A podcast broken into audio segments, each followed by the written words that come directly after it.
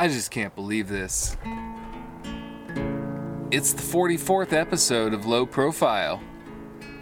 This is the season 4 finale, and I really couldn't be more excited because today I'm presenting to you my conversation with one of my all time favorite musicians, the incomparable Sean O'Hagan.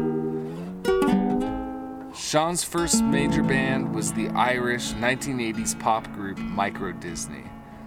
After that group disbanded, he started recording with his next project, the High Llamas, who released some of the most beautiful pop music of the last 30 years. Here's a song called The Hot Revivalist from their 1996 album, Hawaii. They spun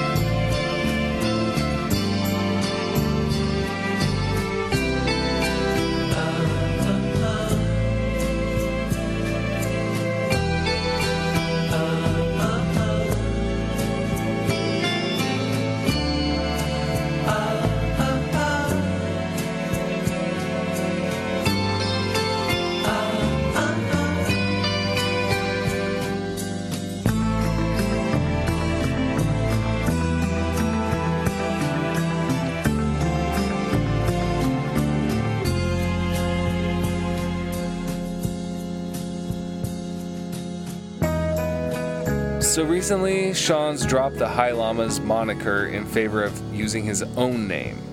The latest Sean O'Hagan album is called Radum Calls, Radum Calls. And yes, there is an echo in here.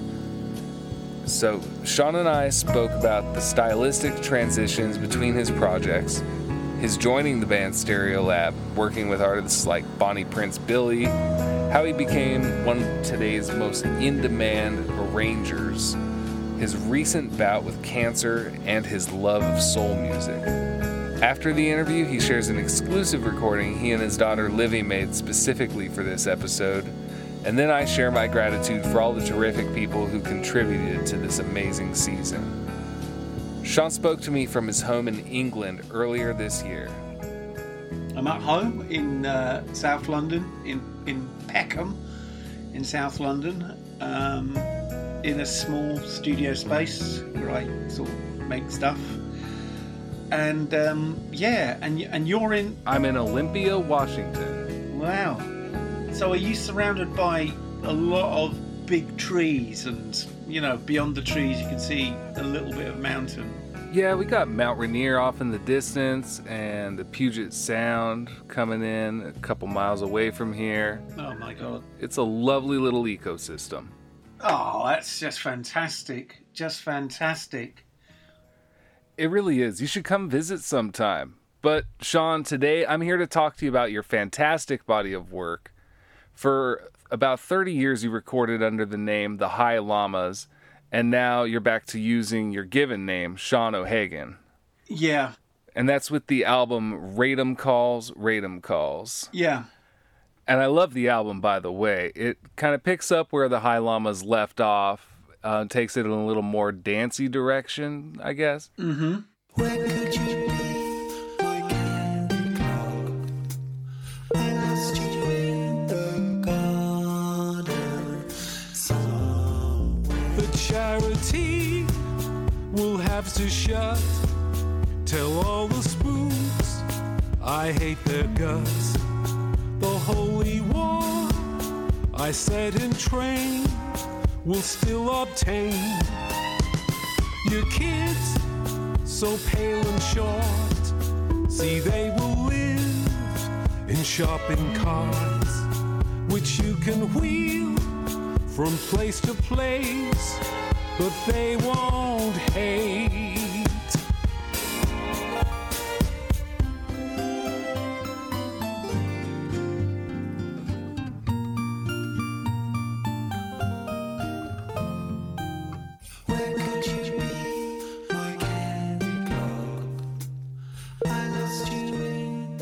It's more informed by modern music. Yeah, you're right. You're absolutely right there. Out of curiosity, why the echo in the album title? Um, Raven Calls, because I had this song and I didn't have a lyric, and all I had was Radum Calls, Radum Calls, and the end with it, uh, I was going to go Radum Calls, Radum Calls, but don't call me.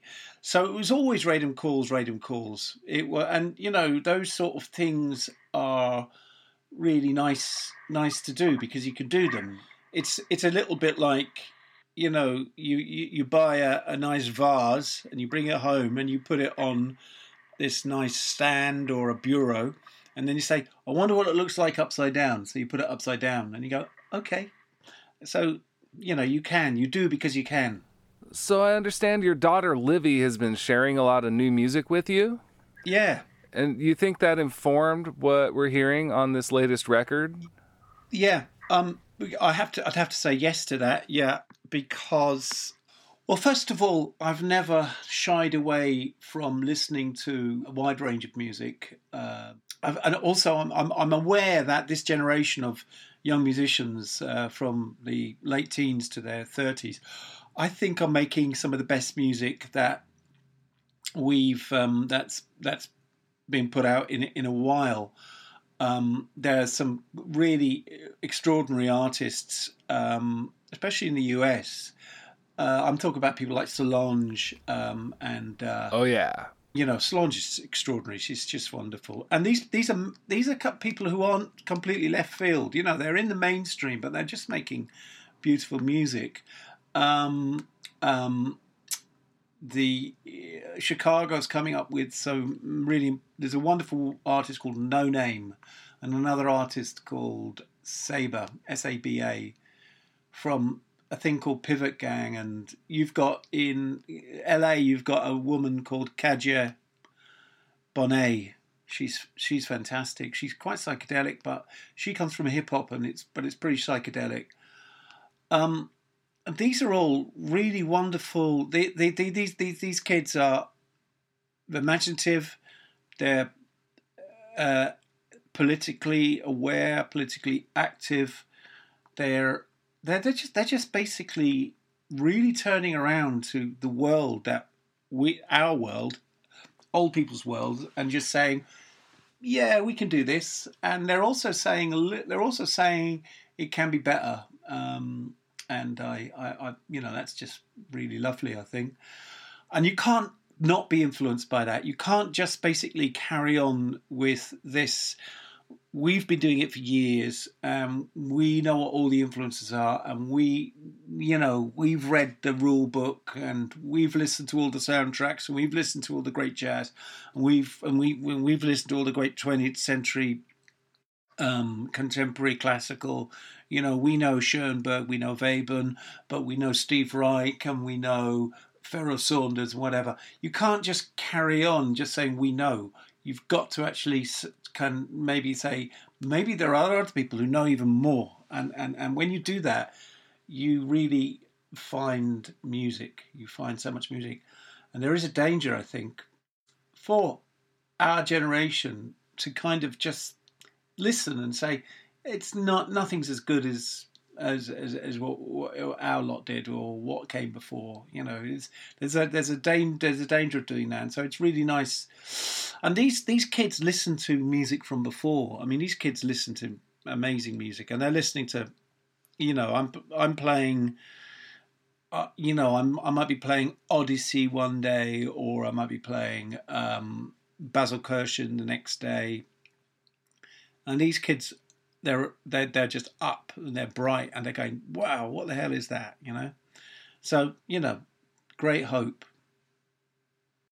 We we feel as though we wrote the rule book, and so we don't need to we don't need to sort of uh, learn and. Uh, well, basically, that's what I was saying. The danger would be because we think we, we, we kind of we're the we, we wrote a rule book or that we're we're um we're an influential generation that we don't we can't and won't learn. So um yeah, that's that's really uh, I'm I'm I'm I'm I'm very open and I can't just walk away from this music. Yeah, yeah, absolutely. Even using using um tuning on your vocal, I mean, there's a de- you know it would be decried by our generation. Go, Oh my god, it's awful and whatever. I was surprised to hear some of that on this record. Oh man, I love it. I love it because it, I tell you who turned me onto it in a big way was um um oh what's his name Mark uh is it Mark Cohen who was in um a, a band called um uh Deerhoof. Oh, Chris Cohen, I know that guy. Chris Cohen, yeah, Chris Cohen. Our bands did a little tour of Europe together once. he made a beautiful record, which was just like a beautiful songs record, and it was a guitar, very interesting songs. And and I listened, and he had gentle tuning on all his voice, and it was really. And I thought that sounds beautiful. And then you know I started listening to you know a lot of the young guys, and and it can work incredibly well, really productively, you know. Oh, absolutely. The other thing is, um, I'm, I'm, I'm, I'm really. If people would sort of would say, "Oh, Sean O'Hagan, what's he about?" You say, "Oh, well, he's the guy who, who loves the Beach Boys, and you know, he's the guy who kind of is in love with the whole kind of uh, sunshine pop thing and whatever." And you know, yeah, of course, that is a but, but a big, massive, big part of me is uh, I, I'm a soul fan, huge soul fan. Curtis Mayfield, The Impression, Curtis Mayfield's first solo album. Maxine Brown, all of that is just, you know, dream music for me. And I just want to kind of um, reflect it a little bit in my final years in, in this business. Okay, Sean, you mentioned Maxine Brown, and you sent me an exclusive cover you did of her song, Oh No, Not My Baby. So I'm going to play that for the listener right now. When my friends told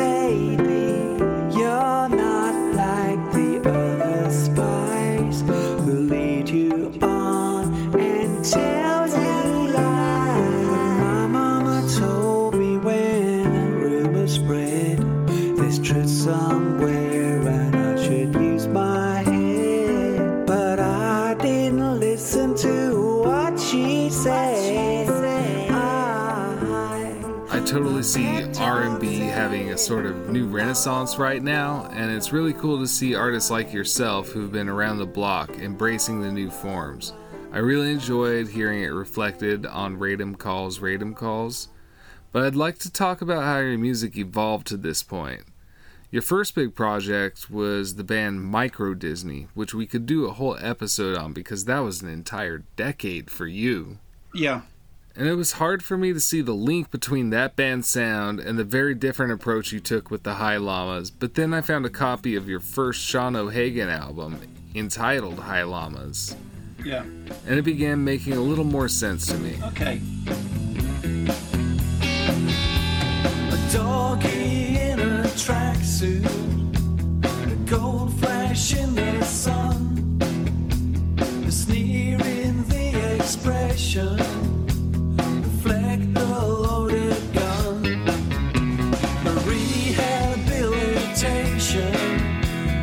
sickos and the creeps. Happens on my doorstep, happens down my street. Saturday, I'll take you there, I'll take you on a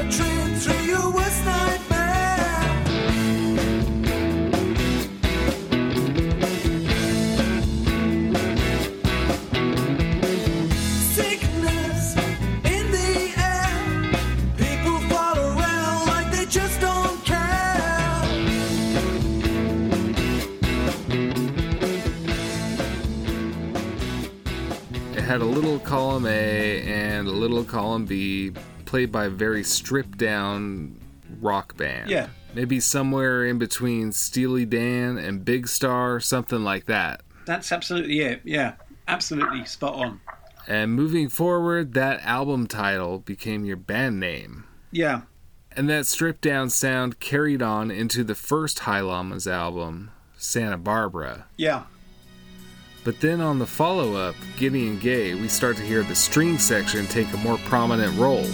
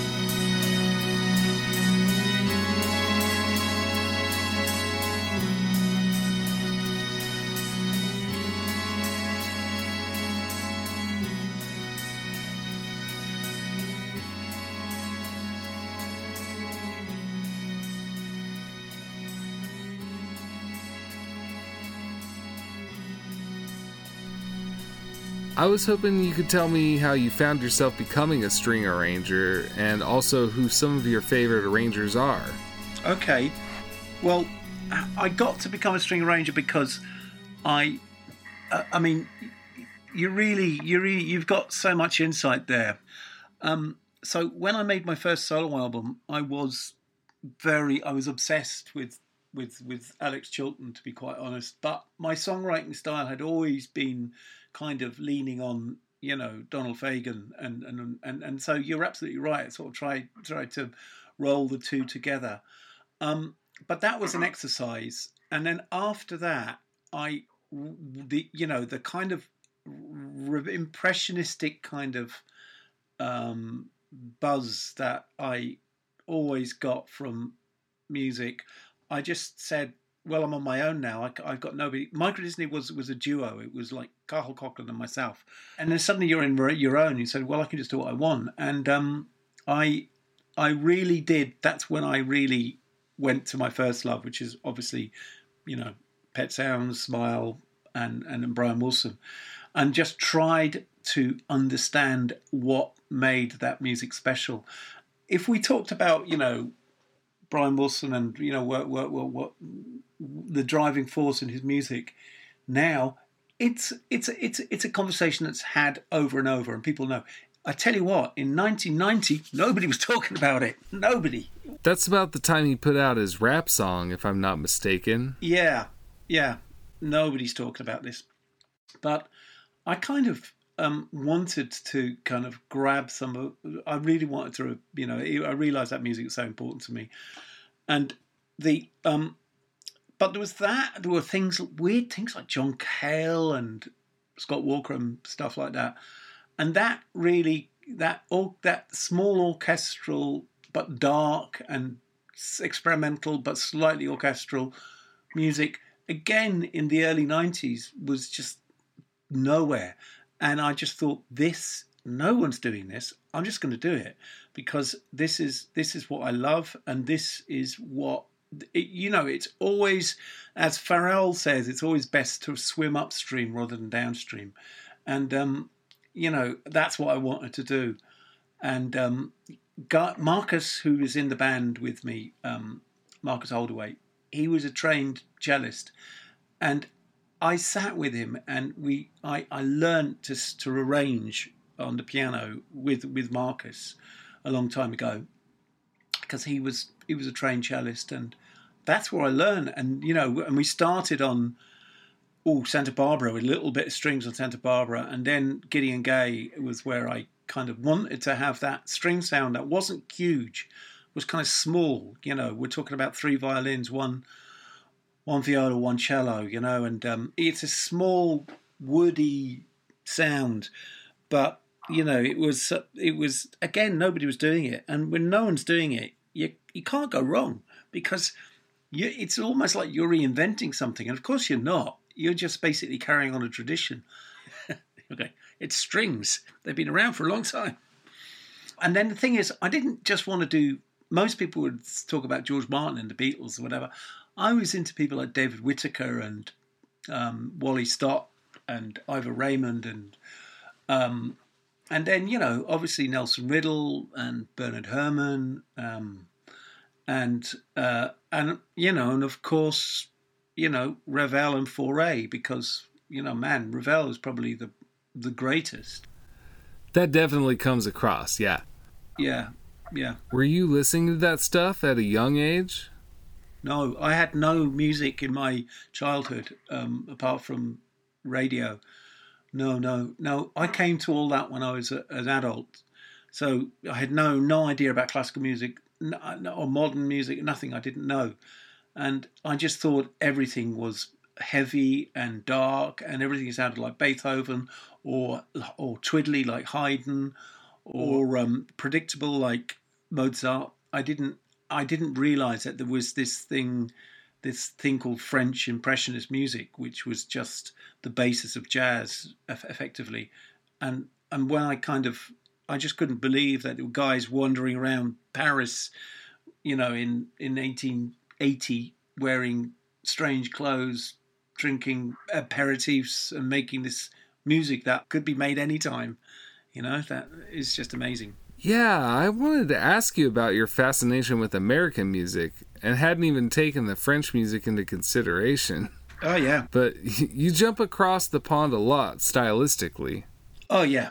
Yeah. Yeah. And, and especially when we even we're talking about string arranging, um, if you, even if you do something like listen to, you know, Peggy Lee or Ray Charles, uh, or you listen to George Jones and you listen to those really beautiful, slightly sweet, slightly out of tune strings that you'll get recorded in Memphis. I mean, Memphis, uh, Charlie Rich and um, Ray Charles would use the same string section. Or you get that really nice, very simple um, fifth, late 50s arrangement where you've just got eight strings playing unison behind the vocal. You know, it's a and, and just very and with a great big plate reverb on it. Fantastic, you know, or or and you might hear it on a doo wop um, record. You might hear it on a I don't know. You might hear it on a Dion record or something like that. You know, there's so you've got you know, you don't just have the rich kind of string tradition, you've also got this beautiful 50s pop string tradition as well.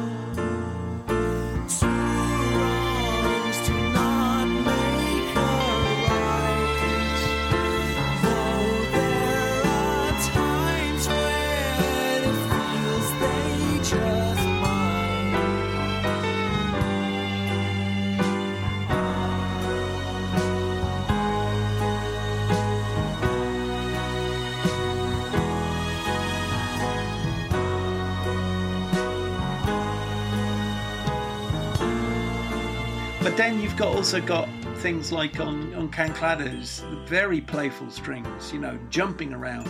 It's almost like it's got baroque one bit of baroque, and then uh, there's pop and baroque, and and, and and you know all sorts of stuff going on there, and maybe a little bit of um, you know experimenting going on there, and um, I've never, I have, I've not yet done big, big, big strings. I've, I haven't had the money or the inclination or the knowledge to do that. Um, I'm very much, you know, a cham- chamber and it's quartets and chamber chamber music. That's that's that's what I can handle. Yeah, like a living room full of people. It's a lush but intimate sound for sure. Absolutely. And people have been reaching out to you for decades now to give their music the Sean O'Hagan treatment. Sondre Lerche, Paul Weller. Yeah, I did uh, a band in Norway called Hockney, that, and I did Chris Cummings. I did Sondre uh, um, from Norway. I was working with Friars last year, and those strings are pretty wild. Um, I've done Elza Soares, the Brazilian singer from the 50s. Um, I've done a lot of Brazilian stuff. I've done um, Stefan uh, Juan. I did uh, Vanessa da Mata. She's a kind of a diva over um, Brazilian diva.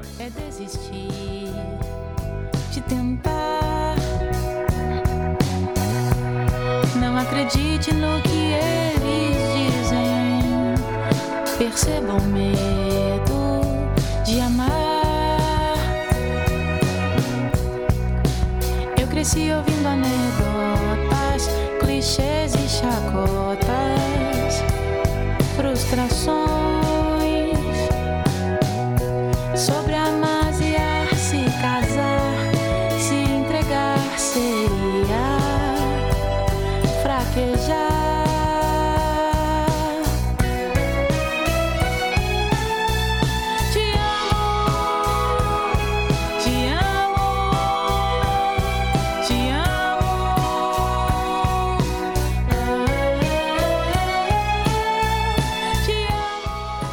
Speaking of collaborations, you were also a member of Stereolab, one of my other favorite bands.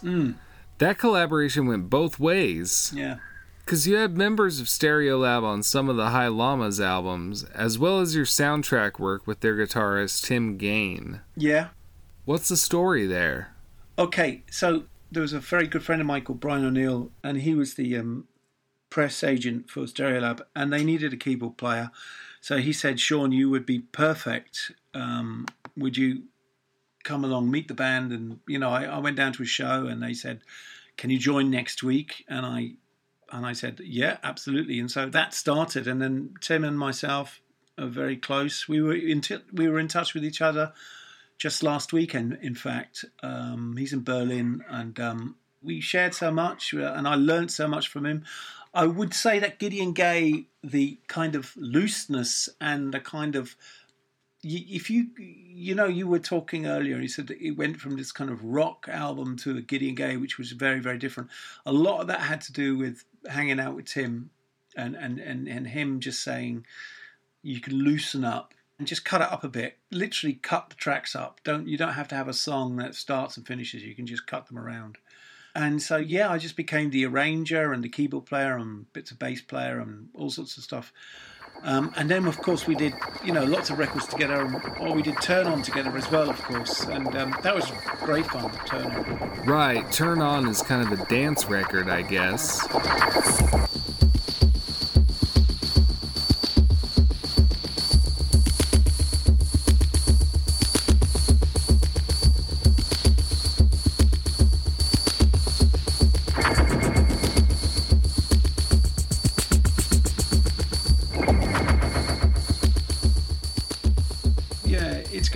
Hopefully, it's gonna be reissued on vinyl this year, which would be nice. And and I think Tim and myself might revisit that kind of.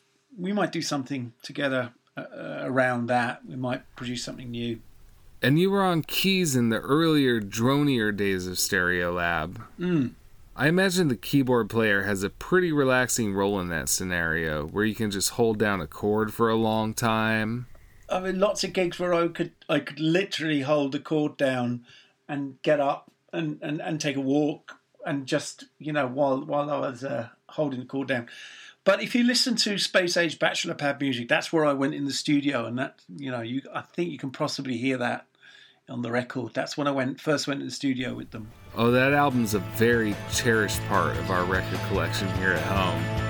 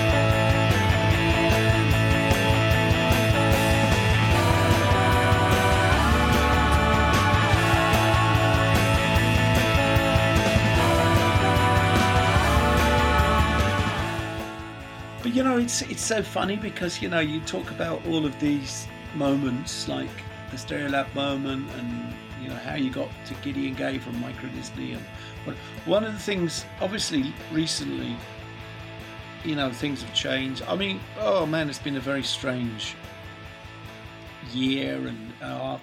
Last year I was like I thought I was down and out because I, I had cancer last year.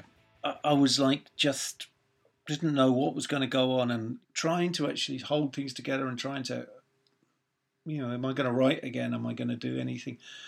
But um you know the having a nylon string guitar at home and a, and a melodica and um maybe being able to go out on stage and just represent whatever it is you do musically whatever it is that's inside you you know those chords.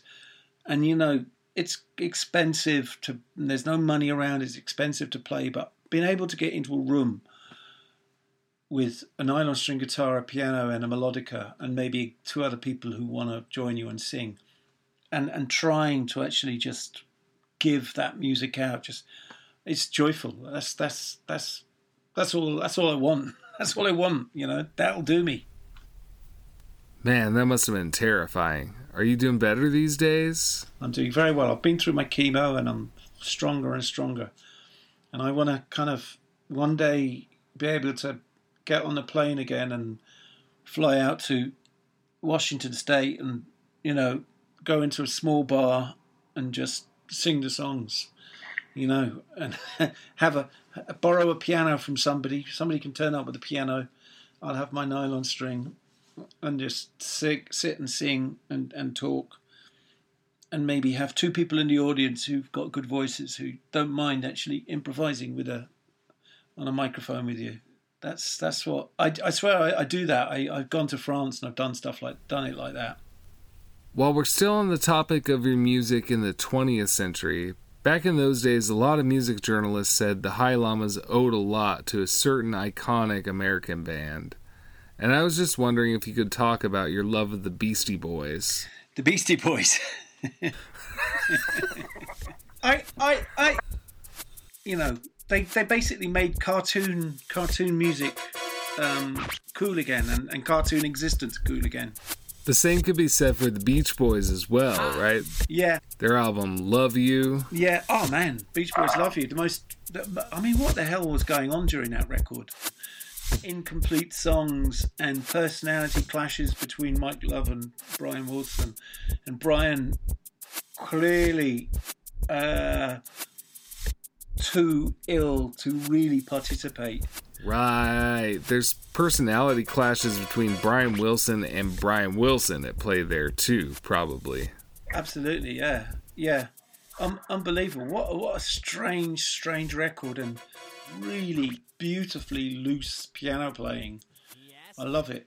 You know, just the they were they were just so uh-huh. un, they they weren't together. They their management didn't understand them. They didn't understand the world because the world was basically you know freaking out, and you know you know Hendrix had come along and Cream had come along, and you know you know the Brits were pushing out heavy metal and all that stuff, and they were trying to understand. They were going, "We're we're good with this. We can be. We can do this. We can be as cool as this." And of course, you know they they, the, but the, yeah, it, it's so funny because as much as they wanted to, they couldn't help but write these beautiful little songs. And even though they wanted to write kind of, you know, they wanted to write progressive, crazy progressive songs. I, I, I love I love them. I also kind of fear them. Um, I've I don't I'm, I can't really I won't speak about it a lot, but I did spend some time with them. Wait, when you say spent some time with the Beach Boys, like you played with them? I was on I was on tour with them in the uh, mid '90s for a very short little short stint, and I was sent on missions by by Richard Branson to um, California, to Chicago to try to convince Brian Wilson to rejoin the band and make a record. Yeah. Write the record, and I met Carl Wilson, um, Al Jardine, Carl Wilson. I spent a lot of very happy moments with them, and um, yeah, it was. I had some nice time with Brian, but you know, it's just.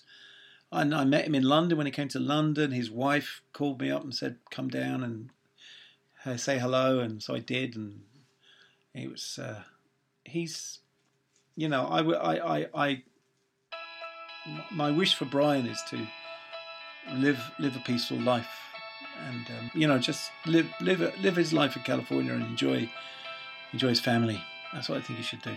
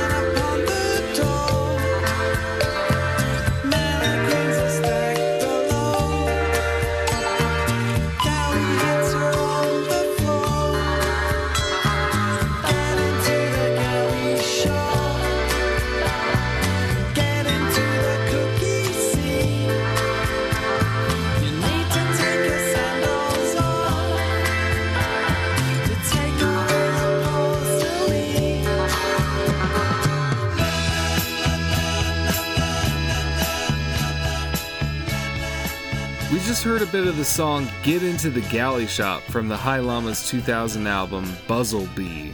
It's a fantastic album with lush, psychedelic production. Yeah, And shortly thereafter, we got the album Beat Maize and Corn, where you abandoned all those electronic sounds and yeah. I went, I went, I wanted to make this record that was like woody and and and autumn and um and I was listening a lot to stuff like Benjamin Britten.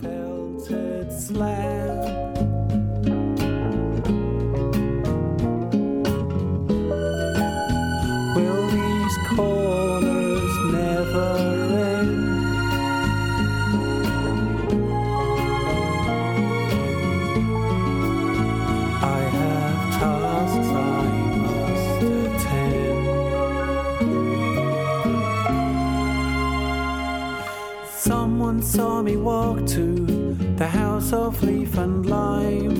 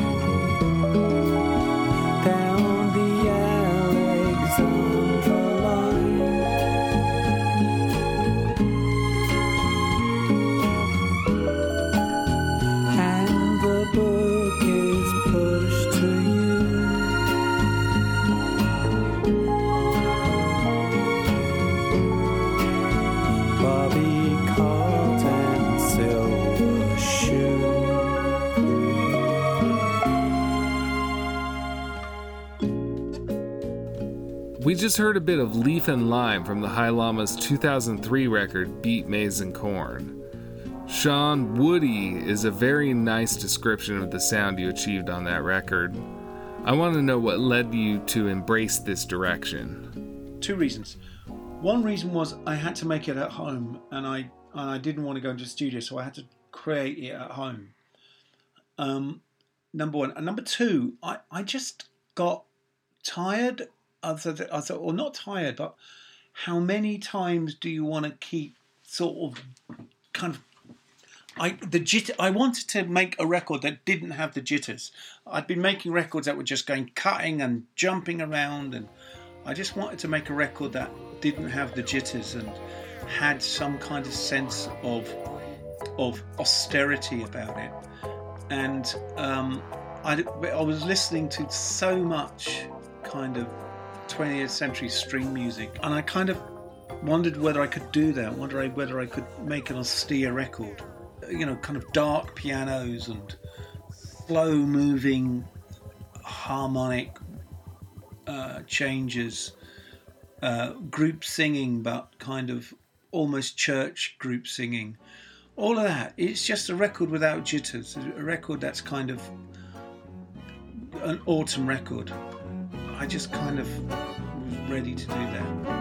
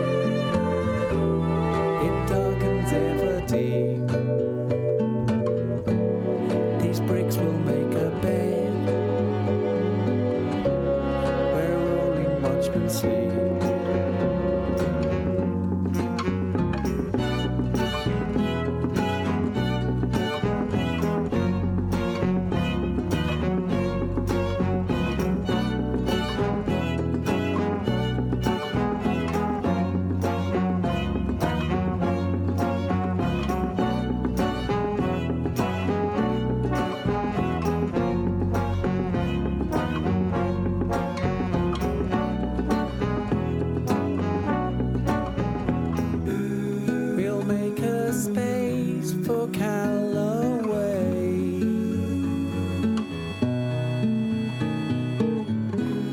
We'll make a space for. Yeah, Calloway was one of my favourites from that record because you know the kind of the beginning where where the strings fade in with playing effectively a coda, and then and then the brass kind of experimental brass sort of chimes in. One one thing I was listening to around that time was Escalator in the Rain, a Carla Bley record. Very uh, yeah, loose, loose experimental brass. So yeah, you have people like Ma- Mike Mantler and you know Robert Wyatt. They they all they're they're all in there. They all play a part.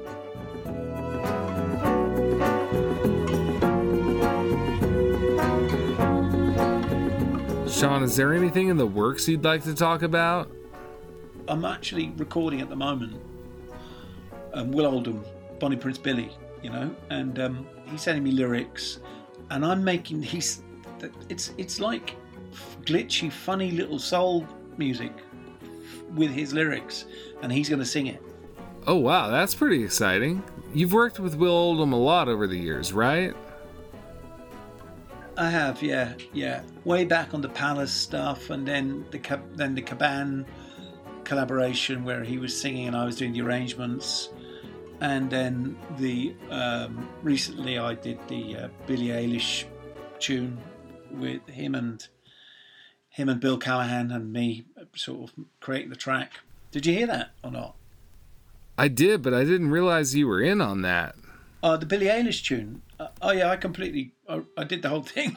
I did the whole track.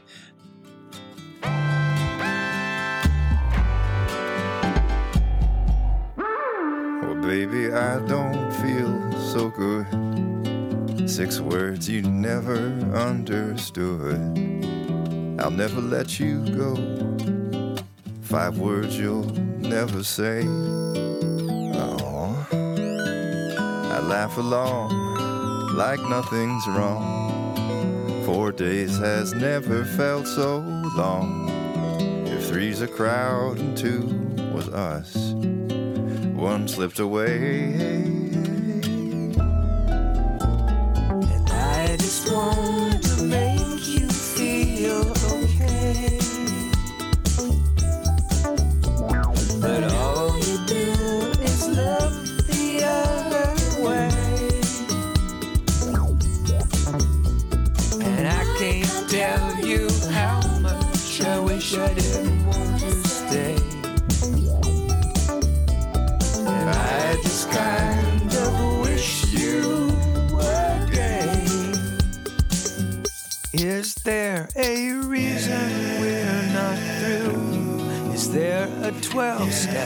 just for you? Our conversations all in blue. 11 hey, hey, hey, hey. Ten fingers tearing out my hair. Nine times you never made it there. I ate alone at seven. You were six minutes away.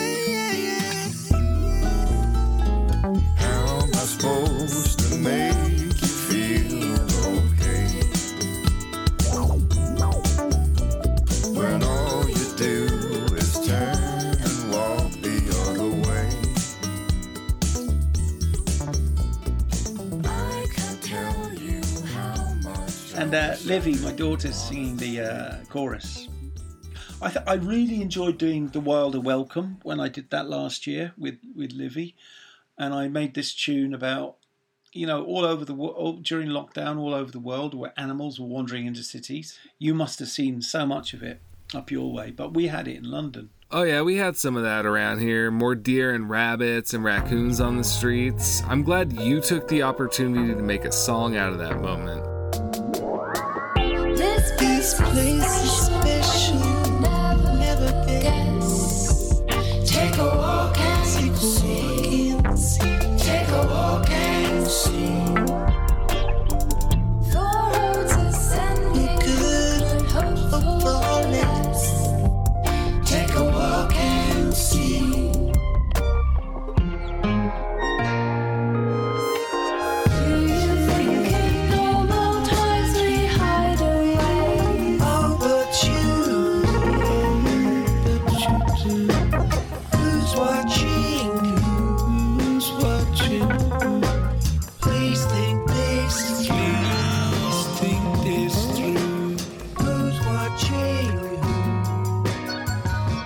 And to me, it sounded like you were channeling Bootsy Collins, Absolutely, or maybe even Sly Stone. you're you're you're so right on all of it. I love this thing of you've got the chorus sung really straight and beautifully. You know, la da da pay you down. Da da ba da da ba da ba ba da da dum dum dum da dum, and then you've got the main singer. Yeah, da da da, yeah, yeah, but come, I'm yeah, la la la la. It's the gospel and it's just fantastic. You know, it's just like Sly Stone. I swear to God, we we we listen, we sit and we we um. Uh, you know, I've got a guitar. You know, so yeah, running, running around to get away. Da, da, da. You know, ru- you know that. I just absolutely get that up. And and and and my daughter, we. We, we just sing Sly Stone. We just sit in the kitchen and sing Sly Stone, you know. Man, I wish I could hear that. I could listen to that all day. running away to get away. Ha ha ha ha. You're wearing out your shoes.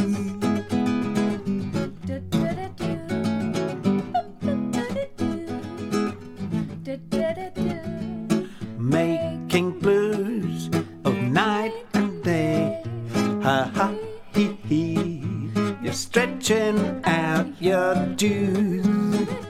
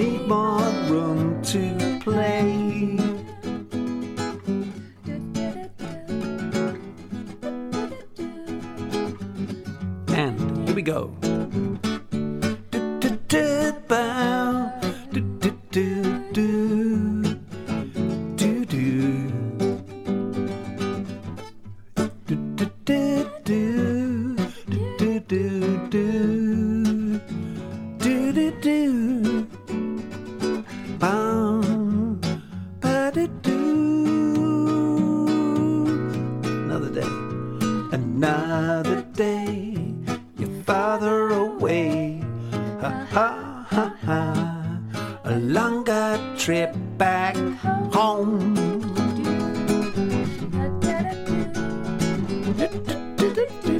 One more. Ba ba ba ba. Do do do do. Do do daddy. Well, thanks for coming on to Low Profile, Sean O'Hagan. It's been so nice talking to you. Thank you.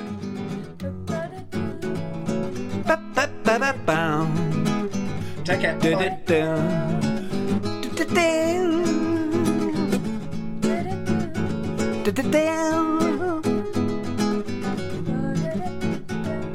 Yep ba ba ba da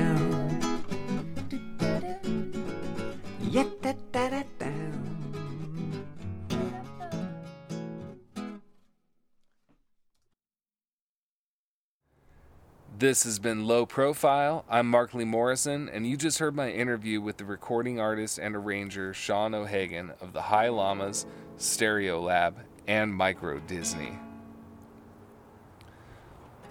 So here we are at the end of a very ambitious and experimental fourth season.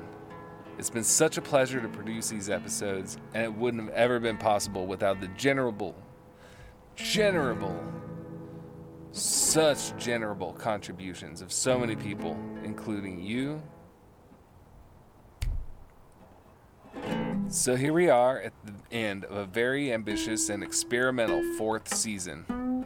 It's been such a pleasure to produce these episodes, and it would not have been possible without the generous contributions of so many people, including you, the listener. So, first of all, thanks to you for giving my hard work an audience. And then to the amazing lineup of guests this season. Sean O'Hagan, of course, OK Vancouver OK, Johnny Fritz, Gretchen Christopher of the Fleetwoods, Alison O'Donnell from Mellow Candle, Ed Wilcox, Mark Hosler, The Worst Nightmare, Alice Stewart, Jeffrey Lewis, Brianna Morella. A big thanks and a We're Not Worthy to all of you. I'm also filled with gratitude for all the people who contributed to this past season, like all the correspondent hosts we had earlier this year. Also, as you may have noticed, this was the first time a season of the show had a look, and that's all because of the amazing portraits of each featured guest drawn for your visual pleasure by Taylor W. Rushing. He has an illustration business called Not Bad Illustrations. You should absolutely hire him for your next endeavor. You can find his previous work and lots of aesthetically delicious merchandise at taylorwrushing.com. Thanks also to my fam at San Francisco Street Bakery and the newly reopened Schwartz's Deli in Olympia, Washington for in kind support from the very beginning. And finally, a big shout out to my Patreon supporters Nick, Matt, Ruth, David, Miles, Andrew, Sean, Joe, Patrick, Matthew, Tim, Jason, Jack. It means so much to me that this work means so much to you. And anybody else who would like to chip in and help this show keep existing, you can visit patreon.com slash low profile. We're on Instagram at Low Pro Podcast, and all episodes of this show with expanded content and context can be found at lowprofilepodcast.com. If you have some catching up to do on previous episodes, get your headphones on now because the next season is heading your way in October. There's no sign of slowing down here. We've already got more than half of season 5 recorded. Last, but most of all, thanks to my astonishing wife Lonnie for believing in this endeavor and our amazing children, Camille, Lulu, and Felix, for being the best kids a papa could ever ask for. Until next time, as the late, great Tom T. Hall sang. May the force be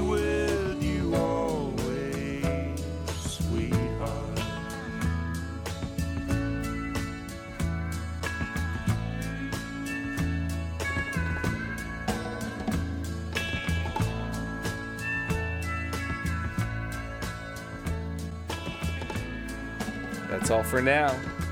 Catch you in October.